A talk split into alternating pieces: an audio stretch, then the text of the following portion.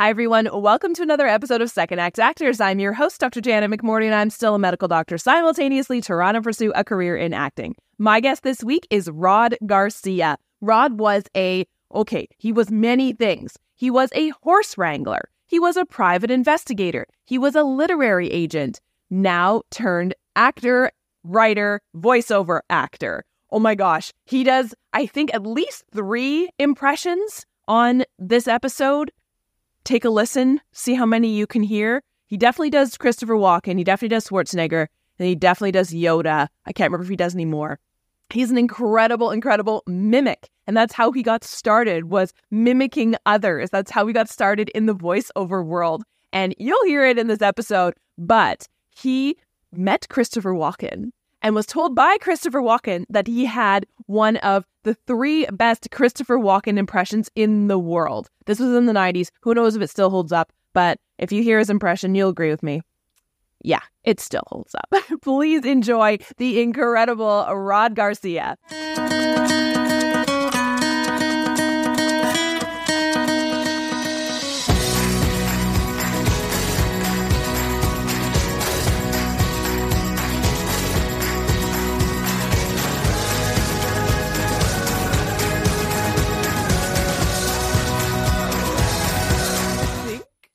Paranormal podcasts are pretty popular these days. I would think so. And I, I even considered going on, but I thought I I'd rather talk about things that I know about and and then go, so but I did actually tell uh, you know my author to uh, hey reach out to these people and see because that's I thought that could be that could be useful and I don't know where it went from there honestly I, I don't think it, it panned out but uh, I think they were looking more for people actually involved in like paranormal investigations and had seen things and had had stories to tell than someone who wrote about fictional accounts. Oh, I see. Yeah, they want more of the yeah, like the I remember seeing shows like that on TV. I don't even know if they still exist anymore because oh, everyone think... now is listening to podcasts, right? Right. Uh, yeah, about the go- like ghost hunters there's a whole network actually, and I keep, I get list or I get, I'll get advertisements for them, but it's the Gaia network. And apparently Gaia has like everything, like the guy with the crazy hair that says aliens, you know, it's, uh, all of that is on this Gaia network. So if you ever, and I think they do like a free trial. So if you're ever just curious or you're like, you know, thinking, I just need just some wackiness in my life, it's like all the ancient alien stuff on there and, I saw Bigfoot and dated his brother, and you know whatever. It's all the, the crazy stories, but guys, kind of kind of fun. I love it. I, when when I started doing this podcast, I remember thinking about because I always say like, oh, who's your niche? Like, who do you want your listeners, and does that already exist in this world? I'm like, of course it exists in the world because literally every single niche already exists in this world. If you can dream it up, there are people there who are yep. doing it already and will listen to you talk about it. Exactly. I, people ask me all the time, you know, like what what advice do you give to authors? And I I tell them, it, write what you write, write what you love, write what's in you because if you try to adapt, people know. People recognize that you're not writing from the heart. I mean, obviously there's, you know, I mean, technical writing and stuff, and that's different. But if you're really writing and if you're writing fiction and you love it, write what you know and write what you love because there's always an audience. And like the internet has proven that time and again. There's, in good and bad ways, there is there's an audience for everything. Absolutely. Well, yeah, tell me your story. You have you have worn and I think still very much wear many hats. I need to cover the dome sometime. So when I first signed on, it said, um, "Hey, you're about to join, Rod. Um, let's uh, let's check your hair, camera, and mic." And then hair was conveniently crossed out. It, like, and I thought, hmm. Besides watching, I can. but but about uh, like you said about many hats. Yeah, I've. It's funny. I when I was in high school, and this, I mean, going all the way back, I mean, I could go back earlier.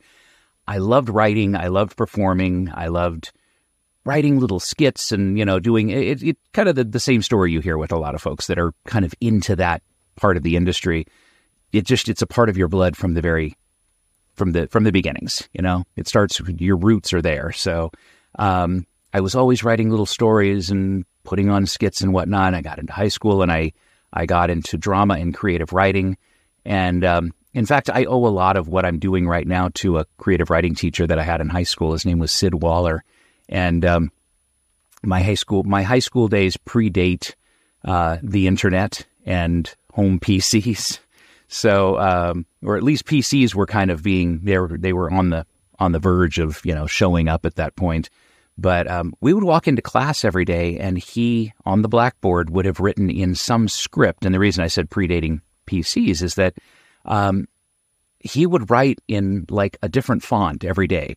The two words, "what if," and seeing those two words on the blackboard, but jumping out in different lettering every day, just somehow affected my way of thinking. I'd walk into that classroom and and somehow magically be able to say what if this? What if that? And I know Disney has their, you know, their Marvel what if. They've had the comics for years, but it's such those are powerful words and I think they really became a foundation for how I did everything. What if? What if you did this? What if you tried that? What if you went this direction instead of that?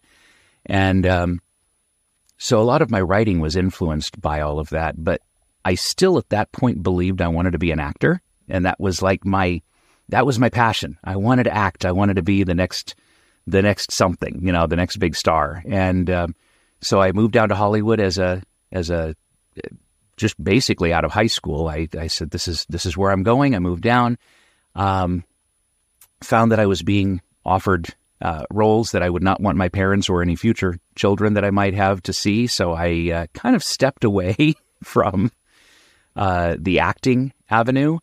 Um, but at that point, I actually discovered there was a there was a woman named Sherry Robb who ran a, a talent agency in Beverly Hills called AFH, and um, they handled a lot of they they handled literary and talent, and um, they handled like a lot of the MTV folks, and uh, it was a it was a great little agency and a good group of people, great place to learn. But she offered me a job reading scripts and just basically going over new manuscripts that would come through and kind of determine what went into the slush pile and what was actually viable. And um, found that I had a good eye for it, moved me into editing, and um, eventually ended up becoming a uh, literary agent, which was really cool. And uh, and then started doing talent agenting as well. So did that for quite a while. Um, my son was born. I have two kids. My son was born in 2001, and shortly after that, I, it just it became apparent that the industry wasn't any place I really wanted my kids to grow up. And um, you've probably heard a lot of horror stories about you know young people growing up in the industry. I was lucky. I got to the industry. I was already coming into my adult years, but I know a lot of people um, that I met early on that are famous now, I guess you'd say, but they weren't they weren't they were struggling at the time. And I just watched them go through some awful, awful things along the way. And I thought, I don't want my kids to go through that. And um, my uh, my ex wife and I uh, we had an opportunity to go uh, to move out to Arizona and change life, start things over. And uh, so we took the chance. Ever since then, I've just I've done so many different things, but um, recently got back to the. Uh, I say recently, but uh, it was in 2016. We started a, a little publishing co- company called Epiphany Mill, and um, just this year, uh, I passed the uh, the CEO duties over to my wife, as uh, she's been involved with it the whole time, and she is the Spock to my Kirk. I'm definitely the uh, the one who rushes into things with fists in the air, screaming about the injustice, and she's much more likely to step back and say, perhaps we should consider the outcome here. Um, and uh, so, yeah, she's taken things over and given me the opportunity to move into the CCO uh, position and really do the things I'm good at, really do the things that I love. I was passionate about getting it started, but it's kind of hard when you are a creative spirit and you're doing the day to day business type of thing. So it, uh, boy, I know I just rambled there a lot, but um, it's it's been an interesting road. I uh, heck, my first jobs, I started off as a uh, I I worked as a cattle wrangler in Wyoming. For uh, I, I did some summer work as a cattle wrangler and uh, spending you know 12 hour days, six days a week in, in the saddle will change your perspective on life. I even worked for a private investigator as a field operative for a while, did undercover work. So, um, had a lot of perspective on life. And it, uh, I think it gives me kind of a unique way of looking at how other people function and being able to understand other people's perspective as well, kind of vantage points, if that makes sense.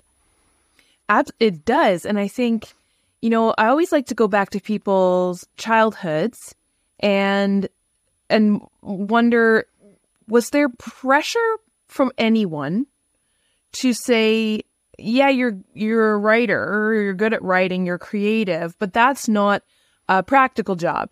You know go and do something like you want to go be an actor in LA oh, okay they're there right? You know nice nice try you know it's great to have dreams but was there ever that?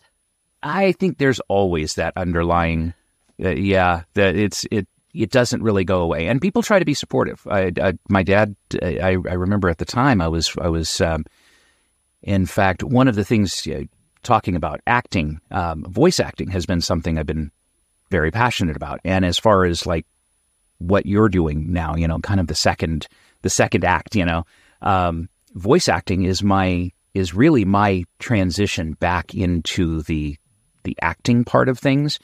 Um, but my dad was real supportive of that at the time. I remember he, he was, um, uh, if you've, there's a, there's a voiceover studio down in, uh, in Los Angeles called, um, um, Del Mar Media Arts, and they, they do voiceover training and classes and whatnot. And Gordon Jump, who was the, the original Maytag man, um, he was uh, the boss on WKRP in Cincinnati. Um, great guy. He was one of my mentors. I, I got to learn from him there and uh, took a lot of voice acting. And so, you know, I've had family be supportive of it. I don't know that they ever thought that it was going to be my my calling, but they tried to be as supportive as they understood how to be, if that if that makes sense. I, I didn't have anybody who was blatantly saying you're wasting your life, you're you're, you're making mistakes, but like I think uh, most parents try to do. I, I hope most of them try to do support what your kids want to do in a way that at least is constructive. So mm-hmm. it wasn't bad. There was nothing toxic in that regard. It was just, you know, there was, they tried to support it, but really didn't understand how or why. So mm-hmm. kind of have to have that passion to, to really yeah. understand it. Well, and I think I would wonder about like, how did you learn what to do for all like all the careers you've had, right? Did you was there formal training or are you the type of person who is a like a knowledge gatherer mm. from wherever you would be placing yourself, right? With all these varied things you've done. The definitely the latter. Yeah. Mm-hmm. I I before I went to Wyoming, I I had been on horseback maybe I had been on horseback uh, maybe a half a dozen times and it was like, you know, in in more of a social environment, so it wasn't out there doing things. So I, I, I learned pretty quickly. And working for the private investigator, I, I feel like I was 17 when he started when I started working for him, um, which these days would probably be highly frowned upon. Uh, putting a 17 year old in, I, there were dangerous situations that I got put in working with this guy, and he was great. He was a great mentor, but he and he taught me a lot about life and people and I'll tell you, you work as a private investigator and you see some of the darker sides of life that you really mm. don't necessarily want to see. So it, it, it opened up a lot of areas in my mind as far as realizing what.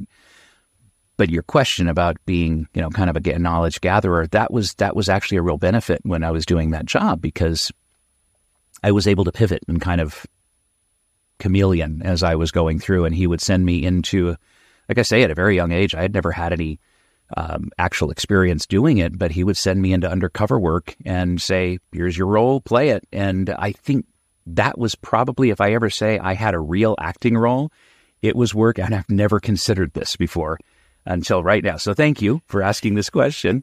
um, I feel like that was probably my acting role of a lifetime, working for this private investigator and going places and pretending to be things and pretending to be a part of something and literally having people go, "Come on in, you're you are who you say you are," and it was it was very, hmm, yeah, it's interesting. I I guess I did act for a while.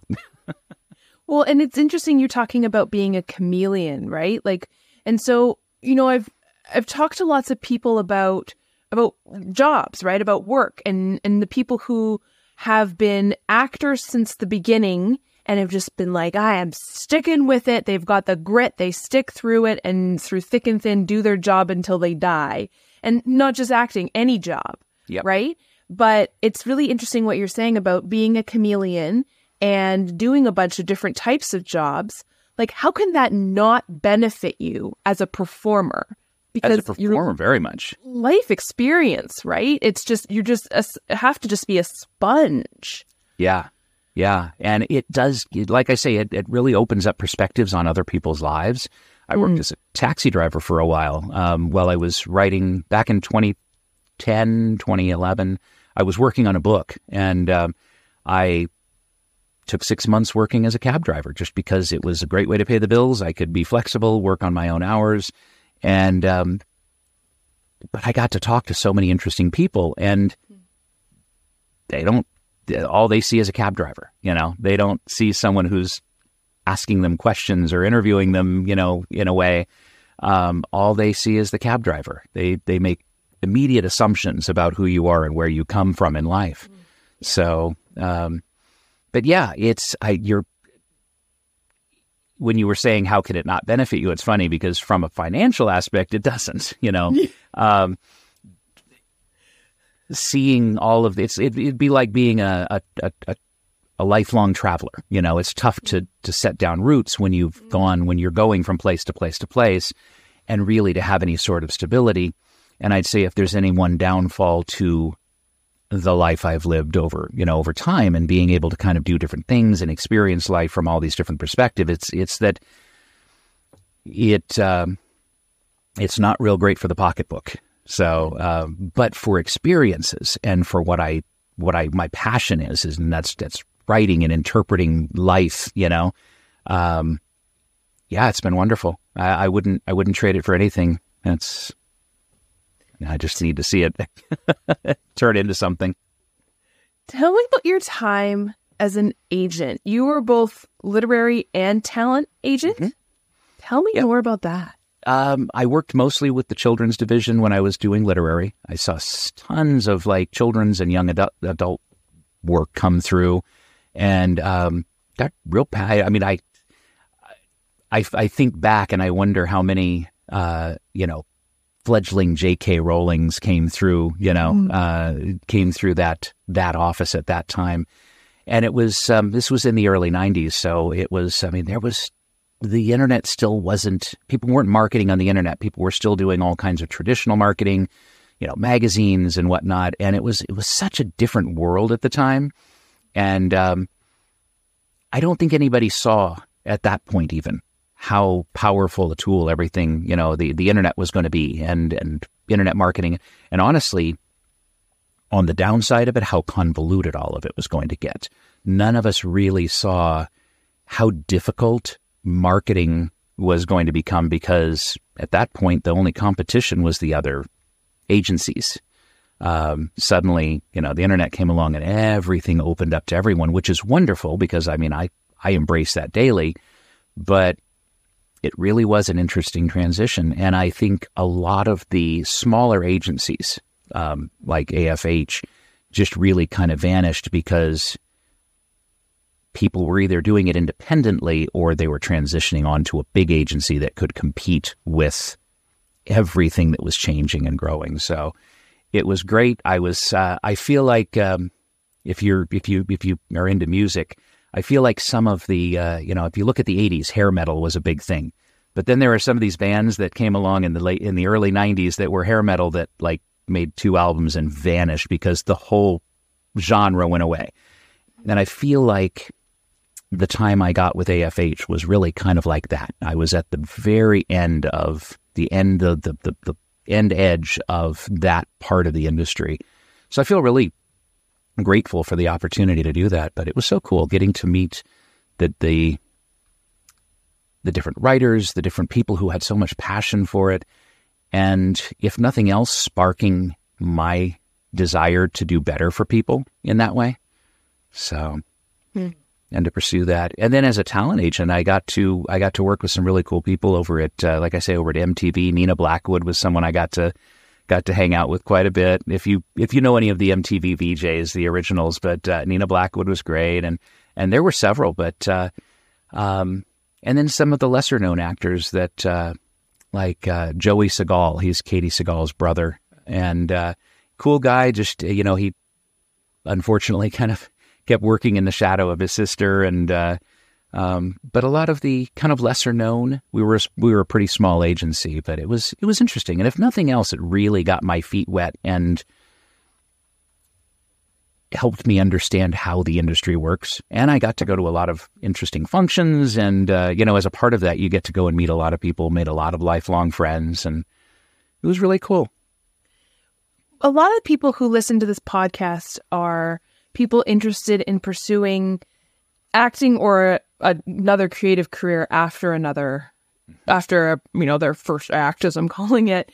And a lot of people i get a lot of questions personally about like oh, how did you find your agent? Agent i need an agent agent agent agent agent right?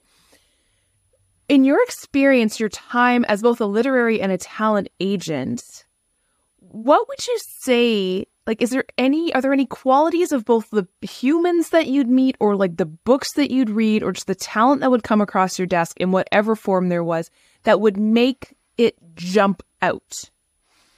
Hmm I, you know, it's funny. I think I kind of started off originally talking about how like people recognize if you're being true, if you're being passionate, if your if your passions are coming through, and um, I think if I could say there was any one thing I would I would look for, and people worry so much. I mean, of course, you want things to be relatively polished. You don't want to, you know, look like you just threw down a manuscript on a napkin and sent it in. You want things to be professional, but at the same time, um, passion shines through so much more than I think people recognize. If someone is passionate about their work, whether it be as a writer or as an actor or an actress, if you're if you're in there and you're you're giving it 100%. And I would say that the the other half of that, it's it's neither more or less important, but the other half of passion and talent is um, willingness to take direction. And um, a lot of people, the, the, the biggest turnoff for any casting director, for any agent, is ego. Um, is arrogance. The moment someone walks in and says, "My book is perfect. It doesn't need to be edited." I my my audition is perfect the way it is. I do not need direction. Um, that's and, and, and especially today, even more so than back then, um, because back then they were still really trying to appease uh, folks with the internet. Now we've got a, a, way to literally find talent that we didn't have before. Um, you notice there are so many internet stars that have suddenly be, gone on to do other things, and um, it's because there's there's a bigger pool available than there was when it was just people in Hollywood auditioning, you know, and sitting in a room waiting for their chance to to audition or sending books to a very specific set of agencies. Now you've got the ability to self-publish, to put yourself out there with auditions on, you know, audition tapes and reels on the internet. Um, so they're a lot less forgiving about that now than even they even then. So um, I would say that the qualities would absolutely be passion and willingness to to learn, willingness to take some direction, willingness to accept guidance that comes from a, a, a you know a, a, place of wisdom and and and caring, genuine need to to help someone. Hopefully that, makes sense. Oh, oh my gosh! It, that just it it hit me in the gut, right? Like it's it's one of those things where when it's said out loud, it makes complete sense. Obviously, you're like, oh, well, yeah, duh, don't have an ego. But I think when it comes to creative careers, I kind of wonder, like, how to shut that down because it's hard to take criticism. It is. Regardless of if it's obviously it's obviously really hard to take non-constructive criticism and but it's even hard it's hard to take constructive criticism when it's your like your literal soul being put out there as opposed to I built I put the bricks over here and built a brick wall. And people can say that brick wall sucks. Like yeah that's fine but it's not me it's my brick wall Yeah. where it's like your acting sucks, your book sucks. You're like, oh, there's no that that is me. You are insulting me. My soul. How my Yeah. soul? Like how? Do you have any advice for how to how to get over that? you know, and, and you hear the thick skin comment all the time. Grow a thick skin. I honestly, that's easier said than done. I think honestly, I, I think some people are either born with a thick skin or they're not. Uh, You you don't grow a thick skin.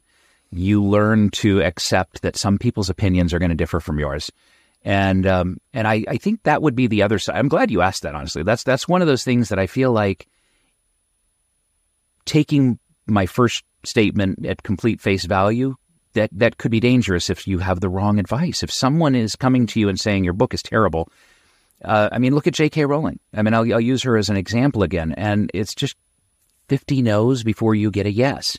And I'm pretty sure that along with those fifty no's, there was probably feedback in at least a few of those. Not every agent really does that anymore. Not every, you know, talent director or casting director, not everybody actually bothers with feedback anymore.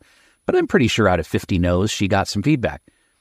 It could have been very easy for her to say, All right, I'll make the changes that you suggested and maybe we'll work together. She saw something in her work that she felt was important, and she decided that her work was worth sticking behind the way it was, and it paid off it doesn't mean it always is. And I think sometimes you have to get some honest opinions. But keep in mind that the casting directors, the the uh, the literary agents, the talent agents, they're not passionate about you. They're not passionate about your work. They're passionate about what you can do for them. And if they see uh, something that they feel is a viable resource, a viable quantity that they can take and say, now I can use this, I can make something of this, they may have different ideas about it. Um, a good example of it would be uh, when uh, the Dark Tower, the movie, came out. The the book The book series was fantastic, but the direct the directors, the when they wrote it and they directed it, they had a different uh, ver- vision for it. They wanted to kind of make it a sequel direction. So, but nobody really understood that, and I feel like sometimes work is done a disservice by allowing someone else to come in and say, I'm going to change it because I think this is how we can sell it.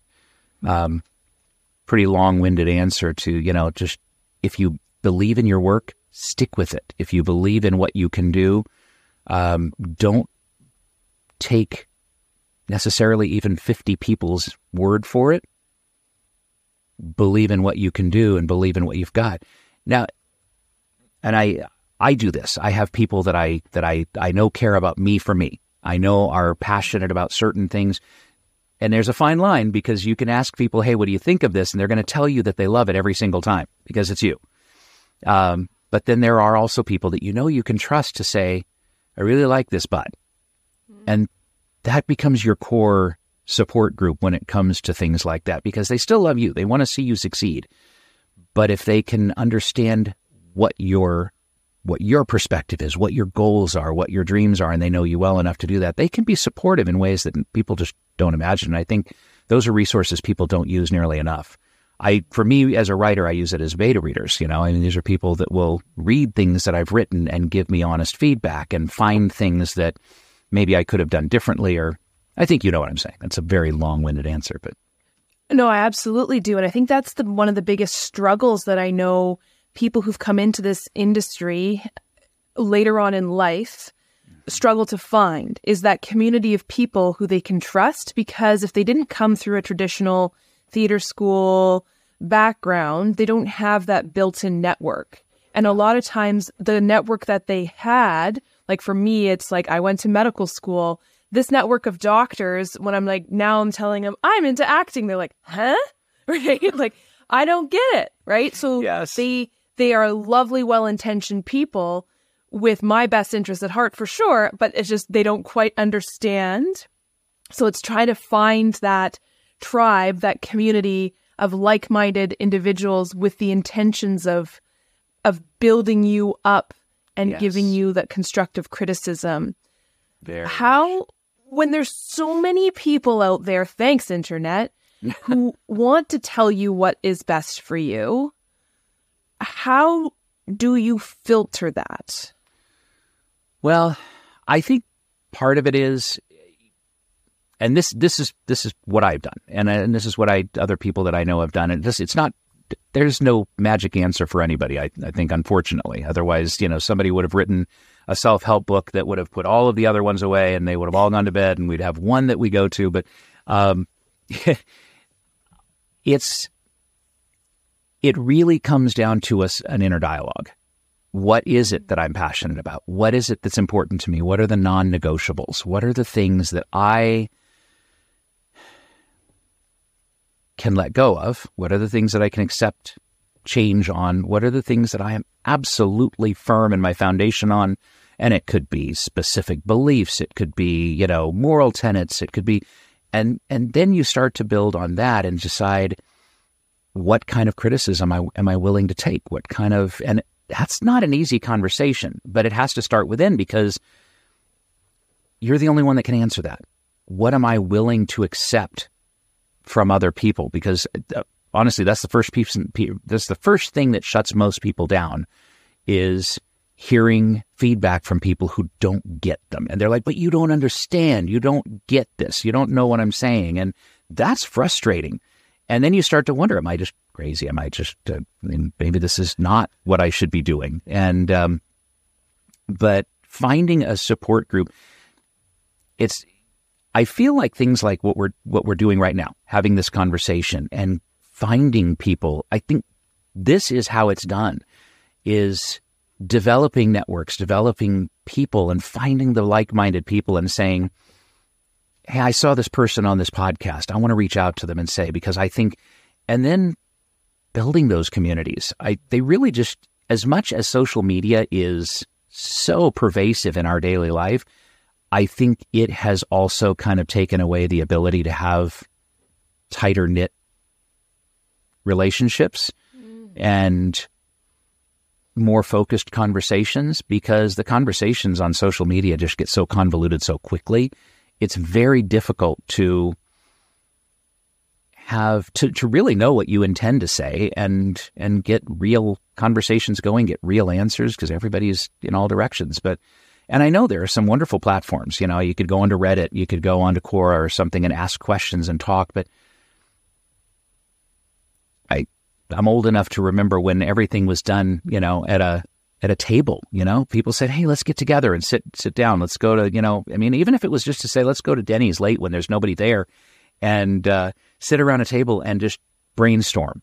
Um, you, don't really see it done much anymore. But I used to sit at like table readings with, uh, you know, when they would read through a script for a film, and that was fantastic. Watching everybody get into character and connect. And uh, the reason I bring that up is because that's now you're getting people together with a similar goal and they're sharing thoughts and something may be changed in a script simply because of how a certain person says something and they go holy cow i never thought of putting it quite that way you said it wrong you said it the way i didn't intend it but now i'm, I'm rethinking how it needs to go and i feel like those conversations just don't happen organically anymore it's just people typing in words words are too easy to filter when you're like doing this right now and i know it gets you know you get there's an edit process and everything, but still, words are unfiltered when you're speaking. You ask a question, we talk, we're, we're we're having a conversation. But I think it's it's way too easy to filter not just your answers but your questions and to rethink and second guess. What am I asking? What do I really want? Oh, nobody's going to understand it. Look, I just saw that person asked a similar question. Nobody wants to hear it from me now, but it's still your question. It's still your purpose, your passion, your direction, and I, how do we how do we find those groups? I I think we have to take it upon ourselves to to actually build those groups. I don't I don't know that they exist in everybody's ideal form anymore. Tell me about your voiceover work. Love doing voiceover. Um, I started doing silly voices when I was about 12. Found that uh, it's when you know your voice starts to change, and I started to find that I actually could mimic. Um, uh, so it was a guilty pleasure back then, and now it's just a guilt. but I used to do prank calls when I was a kid. I mean, there there was no star 69 there was no caller id it was just my brother and i thought it was the funniest thing to call and confuse people. We didn't say awful things to people but we would we would confuse people with voices that would like make them scratch their heads. And i found that i could mimic a few of my friends parents and i would call them and call their families and pretend to be them and then watch the mayhem ensue later when they say i never said that. I didn't call you. What are you talking it's pretty awful. And yes i I I'm sure that there is some, you know, if you if you believe in karma, I'm sure that some of the jobs I've had to take over the years have been a result of that, you know. I feel like sometimes anytime you have to take a job doing um, you know, like customer service on a phone, you, it's because you did prank calls or something awful in, you know, somewhere in your life. So. but uh, literally, I got the bug from mimicking other people, and then finding that uh, that I had a I had a knack for it. And um, in fact, uh, Chris Walken um, and I don't know if this would hold true now. This was in the this was in like I, I think 93, 94 maybe. He told me that um, I did uh, my impression, my impression of him that he heard, uh, he said that it was in his top three, but he wouldn't tell me who the other two were and where I fell in the top three. And so I was, I, I mean, I, I still enjoy that. I thought that was pretty cool back then. Um, I'm going to pop my headset so I, I can do it and hear myself a little bit. But, uh, you know, it's crazy when you go to the bookstore and you find a magazine with your face on it. It's confusing and maddening. I don't know, but wow. So I don't know where I fall in his where I'd fall in his range now. Number one. That's so good. The other one that my kids oh, love is um, so, you know, it's very important that I have to tell you when you're going to go into the gym, you have to remember that if you're going to be lifting weights, you have to make the noises to go with the weights. You have to remember that when you're making the lifting sound, you, you, you have to lift your eye. And when you're doing the poses, you have to do the high noises, noises for the, the high poses and for the low poses. It's super fantastic. You have to remember this. And then you go to Austria and you have some turkey. At, uh, they didn't at the Thanksgiving in, in Austria, but you go to America and you do this. So anyway, um, but that's so good. I'm trying not to laugh out loud. My son uh, he was so convinced when he was little that um, I was stealing Arnold's voice. He was worried for Arnold. He said that, does he have your voice when you're using his? So I, I always thought that was, he was worried that poor Arnold was confused that he had my voice suddenly. So he was pretty sure I was swapping voices. But oh my God. I learned really early on that I could do a lot of different, a lot of different voices. I, and it's, it's, it's still sad to think about, but, uh, um, Robin Williams was someone I got to know real well when I was uh, working out there and uh, mm-hmm. kind of took me under his wing early on and told me that he'd seen a lot of young people go through bad stuff and kind of got that stuck in my head that um, I didn't want to go that route. And, uh, but he used to listen to a lot of my voices and critique along the way. And of course, I got to hear a lot of his stuff too. It was, it was oh. pretty cool. But uh, what a wonderful man, by the way. That was, uh, oh. He was like, even at a young age, uh, and I when I met him, he was younger than I am now, and um, even at that age, he was just like everybody's grandpa. It was funny. He wasn't old, but he just had that that that feel like you just knew that he you could trust him. You know, mm. he was just he was he was a good person. So, but anyway, um, yeah.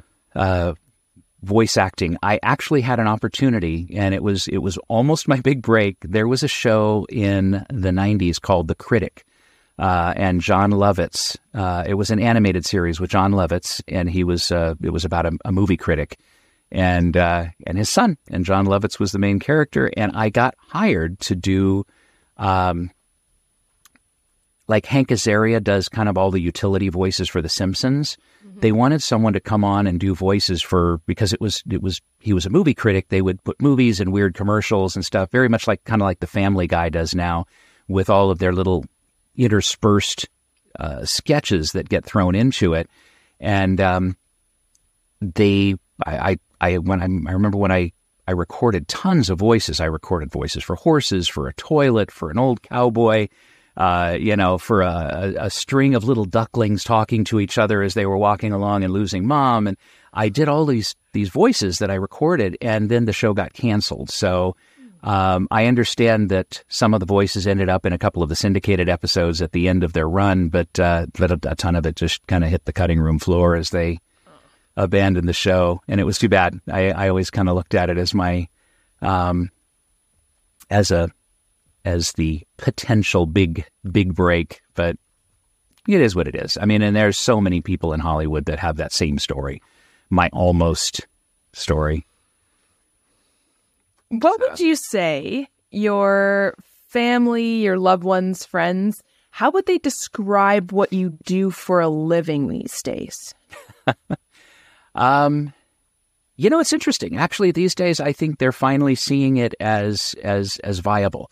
And it took a long mm-hmm. time because you go, and I think you probably hear this story a lot too from from people, um, especially when you're trying to. For me, I'm I'm transitioning back into it. I'm I'm kind of working my way backwards back into it into the industry again. But a lot of people are just getting into it for the first time, finding that they've had a passion for it, and they, and now they want to do something with it. And it is difficult when your family's looking at you going, What are you doing with your life? I'm sure, like, and I'm sure you could share stories about when you said, Hey, medical school, I'm going to act. And I'm sure people just, like you said, even the doctors scratch their heads at it. Um, but I think my family is finally seeing at this point now, first of all, I'm not stopping. I'm not going away. I don't give up. I've been working at it for a very long time. Perseverance, that really is another characteristic. It's not something that that the professionals are looking for, but man, you got to have it. You got to have that. If there's a thick skin, it's got to be perseverance. It's just got to be that that old Rocky Balboa thing about you know it's not how hard you can get hit, it's how hard you can get hit and still get back up. Um, and I that's such good advice for like everything in life. It's like it belongs. Like I can just see some like Yoda saying that to someone. You know, it's how hard it is matters not. but uh, but they do take it seriously now. They see me as um, not just a publisher, but um, but as as an author. As uh, I'm producing audiobooks now for uh, my books and for others, so they're they're seeing that as viable. And I think they're just finally realizing I'm even if I have to hang on by the skin of my teeth, I'm holding on, and it's it's it's I'm continuing forward no matter what. So they're you're asking this at a point that it's actually starting that that opinion, that um, that landscape of opinions is starting to change. Mm-hmm. Not just family, but friends and acquaintances. You know, like um, way back to way back to high, uh, high school, college, grade school, even. You know, people that are reaching out, going, "Man, it's good to see you actually doing this." You know, like actually doing the things that are that you love and and it's been so cool watching the path that you've taken to get here and um, and hearing people say that has been really uh, it's it's it's touching. It's really neat to hear that from people. Absolutely, it's affirming. I think right. It is. Like, absolutely. Self affirmation is tough, but when you can have other people share it, you know, share in that, it it mm. it, it does make a difference.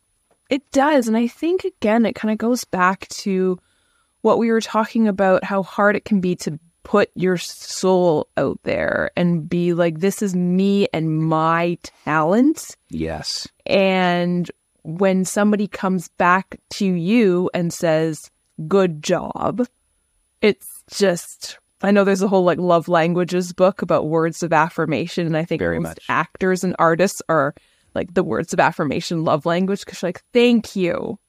I'm not crazy. No. Thank you. I can do this. Yes. God, that's so true. It's so true. And and I think I'd never really thought about that, but you're right. I think even certain careers probably have a love language. eh, depending on what you're doing. But I think anything in the arts really is very much you need the affirmation. And there are some people who don't care. They're you know they they're just doing it for themselves, and if it sells, then it's great. Um, you know, I, I know there are a lot of people who are just you know they they really don't care what other people think as long as they they're, what they're doing is well received and why they don't care as long as they, they know it got there. But I think most people, you're right. That is that's huge. The the affirmation, and I don't know if I ever completely answered that about you know putting your your soul out there, but I I just feel like that's just that's such a hard thing for most people to do. It it really is, and that's why I say start with a few people that are close, um, but not so close that they're going to tell you everything you want to hear. I mean, everybody's mom wants to go, "Oh my gosh, you're you're the, you're you're amazing. This is the most incredible whatever. You could do Hamlet and stumble through it, you know, and stutter and whatever, and they're going to say, "Oh my God, I was moved beyond words." And but it's, I I feel like um, there is a point when you have to step off that. You know, it's like being a skydiver. There is a point when you have to jump out of the plane to to experience the fall. Um, otherwise, you're not skydiving. Uh, there is a point when you have to move forward. Um, somebody asked me a, a, an odd question, like you had mentioned that putting it out there is like having people criticize, you know, something that you're passionate about. And I was thinking about it. You know, it's like having someone tell you that your kids are awful. Um, mm. And uh, although I I would defend my kids over my books any day, books are just a matter of opinion. My kids, I feel, you know, there's something different. But but I you know what I'm saying there. And I thought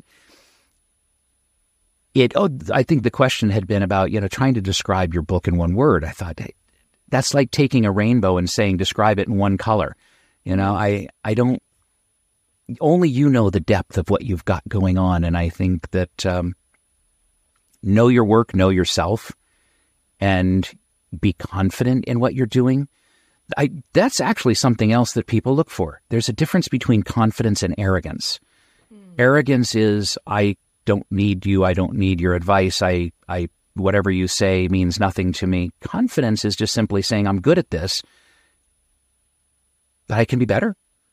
And have confidence when you're talking about your stuff. I, I think too many good interviews or too many good um, opportunities for people to act or to write or to get out there with a good agent or with the public is flatlined by lack of confidence.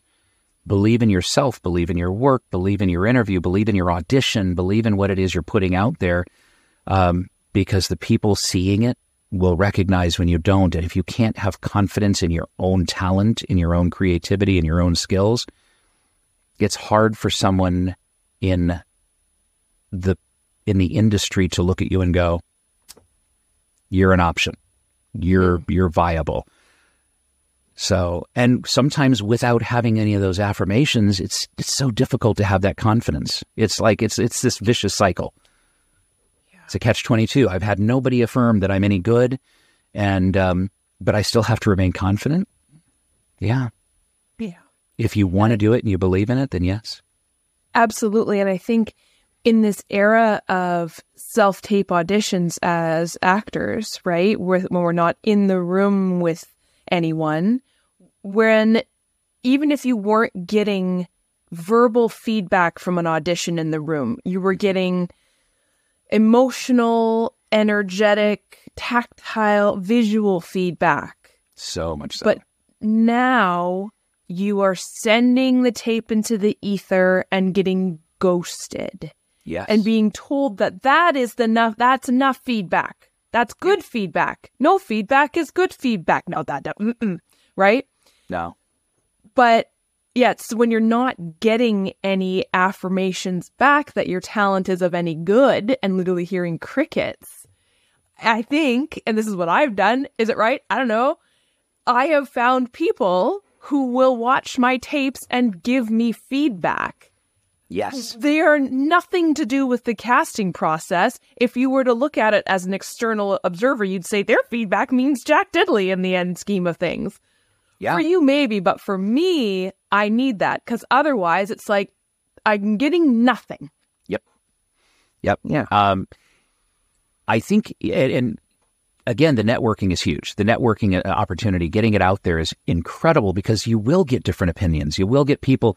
The, the one caution I have is to be careful of competition because there are people who will be jealous of what you can do and who you Right. are and what you're bringing to the table and go, hmm, you know, it's, a, uh, uh, uh, if I have time, there's a funny story that I like to share. Uh, so Yes, please. it, this was actually it's the Arnold voice, but uh, there's if you've ever seen have you ever seen the movie Pumping Iron? Not the full movie, but I, Okay. I yeah, I know it. I know it's it. a yeah. it's a documentary and it's Arnold Yes. very young, but there's a story. Somebody asks him at one point. They say, "So, you know, you've been Mr. Olympia so many times, you've been Mr. Universe, you've been Mr. World, you've been all these things. Have you ever worried? Have you ever had someone come to you and ask for advice that you knew that if you gave them good advice, they would become a threat to your title? And if so, what did you do?" And he goes, Eh, that's easy. I remember there was a guy in Germany, and he came to me and he said, Arnold, you're my hero. You're the man I want to be like. I want to be a fantastic bodybuilder like you. Can you give me some good advices so I could go up on the stage and pose properly? And this is where my little, you know, high no- noises and low noises comes from because he says to him, he says, uh, So I told him, when you go into the stage, you have to do two things. You have to remember when you do the high pose poses, you make the high noises, and when you do the low poses, you growl and you make the low noises. And it only took him two poses to get pulled from the stage. and I thought, what the heck? If Arnold could sabotage someone's career simply because he felt threatened, what would people like you or me do if it was our only shot at success? oh my god.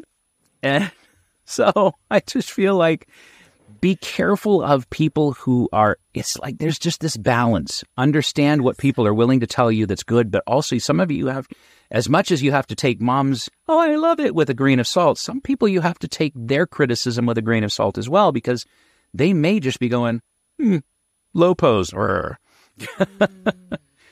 And um, yeah, that's really tough. Yeah.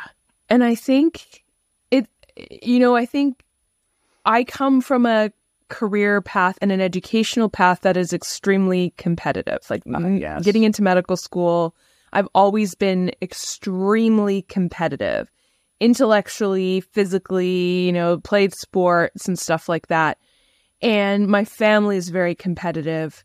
And it was always seen as a pro, right? This is a positive aspect because look at where it will get you. It'll get you into medical school, it'll get you into the position that you are. And then when now in this creative industry, in the entertainment industry, especially in a, a, a tiny market and a fledgling emerging market like Canada, Yeah. I find the biggest detriment to my career now is my competitive nature because like maybe if I was in LA it would be a benefit because it's just this established market where you kind of need to compete with the millions of other 30 something white females who are trying to get into the industry Right. where I think in Canada, and maybe I'm just, um, you know, saying it out loud so I believe it, that if I'm competitive in this market, if I'm being cutthroat and mean to my air quotes competition, Mhm. Uh, that is ego, like what we were saying before, coming in, and it is a huge negative towards me networking in this industry and building myself up as a reliable, nice human being to work with, which I am. But I can get my that from you competitive right now. nature is is not is not helpful here, which has been a learning process. it it can be in the sense that you still want to remember that what you what the, the brass ring is, and that is that is work. I mean, if you want to work and if you want to be recognized, there you're still competing. You're still, you know, I mean, it's like going into a job interview and feeling bad for the person who didn't get the job. If you're the best qualified for it, then you still you have to believe in yourself enough to say, I am the best for this. Um, you know, it's like when you're writing a, a cover letter for anything and you want to say, why am I the best for this? Um, I feel like that's where I say it's, and you you just said it. There's a difference between ego and and um, and bringing in arrogance. And I think if you can, if anybody listening or you or anybody can make a distinction between arrogance and ego, arrogance and confidence, honestly, um, then you're okay. Uh, I know a lot of very confident people in the industry that are still good people and care about people. Um, Robert Downey Jr., great example of that. Good, good guy. Um, shirt off his back for people. Um, honestly, I mean, as a person, good person. Um, very competitive in the industry. He's not afraid to walk into a room and say, "So uh, you just uh, you just interviewed him, you just auditioned him. Um, let me tell you why he's not the guy for the role and why I am." Not that he's disparaging the other person as a person. He might say, Chris Pratt's a great guy, but let me tell you why I fit this role better. And I, I think that's okay. Um, again, it's as long as you're not doing it in a in an arrogant, you know, looking down on everybody else type of way. It's it really is it. I think a healthy dose of confidence is is almost a survival tool in in the industry. Having a little bit of an ego is is is fine as long as it's not arrogance. And there are there are plenty, and we uh, we've seen it hundreds of times play out this way. There are so many entertainers that have just vanished because they were difficult to work with. Their demands became crazy. They were not nice to people, and um, so there is a balance. I think that's true with everything. It's like uh, I did an interview with her with a, a, guy who does talks about video games. He was interested that my my books uh, revolve around a character who's involved in a video game type of world or scenario, uh, at least the current ones. And, um, and like he said, "What do you think about video gaming?" And I said, "Video game is great. It, it, if it's if it's one of those things that someone uses as an escape, uh, or to take out a little aggression at the end of the day, you know, um, it's when someone's life becomes consumed with anything, and it can be consumed in our own self confidence or own self worth um, when you become too consumed with any one thing, it, it throws balance out. Boy, I just sounded like I belong in, you know, on a mountaintop in, you know, Machu Picchu or something. I'm going to give you another chance to sound like you're in a motivational po- poster. Do you have any final words of wisdom or advice? oh wow, I think that's the toughest thing. Uh, no, it, really, it's it's. Um, I always tell people stick. You know, if if you believe in something, stick with it. Um, stick with your passions. Don't don't give up. It's so easy to. I'll, I'll just go right back to the fifty no's and the fifty one. You know, the fifty first yes. There is a market for everything. There's you know there's a market for every style. But I think the other thing, if over the years the things that I've seen aside from perseverance, just not giving up and knowing what something is worth, be humble don't be afraid to know, don't be afraid to take advice and know that there's always improvement. There's always improvement in whatever craft you have mastered. You know, I'll do the air quotes like you. Whatever you've already mastered, there's always room for improvement. Uh, you know, and I, Anthony Hopkins, one of, you know, honestly, one of the, the greatest actors of any generation. And he says, I, the day I stop watching other people act, the day I stop learning from their style, the day I stop, you know, um, wanting to be more, wanting to show more, is the day I might as well just, you know, go and sit on a couch and watch Matlock. Yeah. For the rest of my life. I keep learning, keep growing.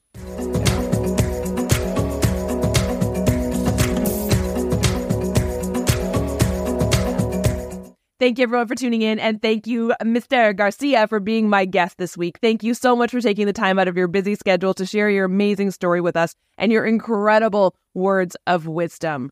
Thank you, everyone, for tuning in. And I hope you'll join me next week for another episode of Second Act Actors. Bye.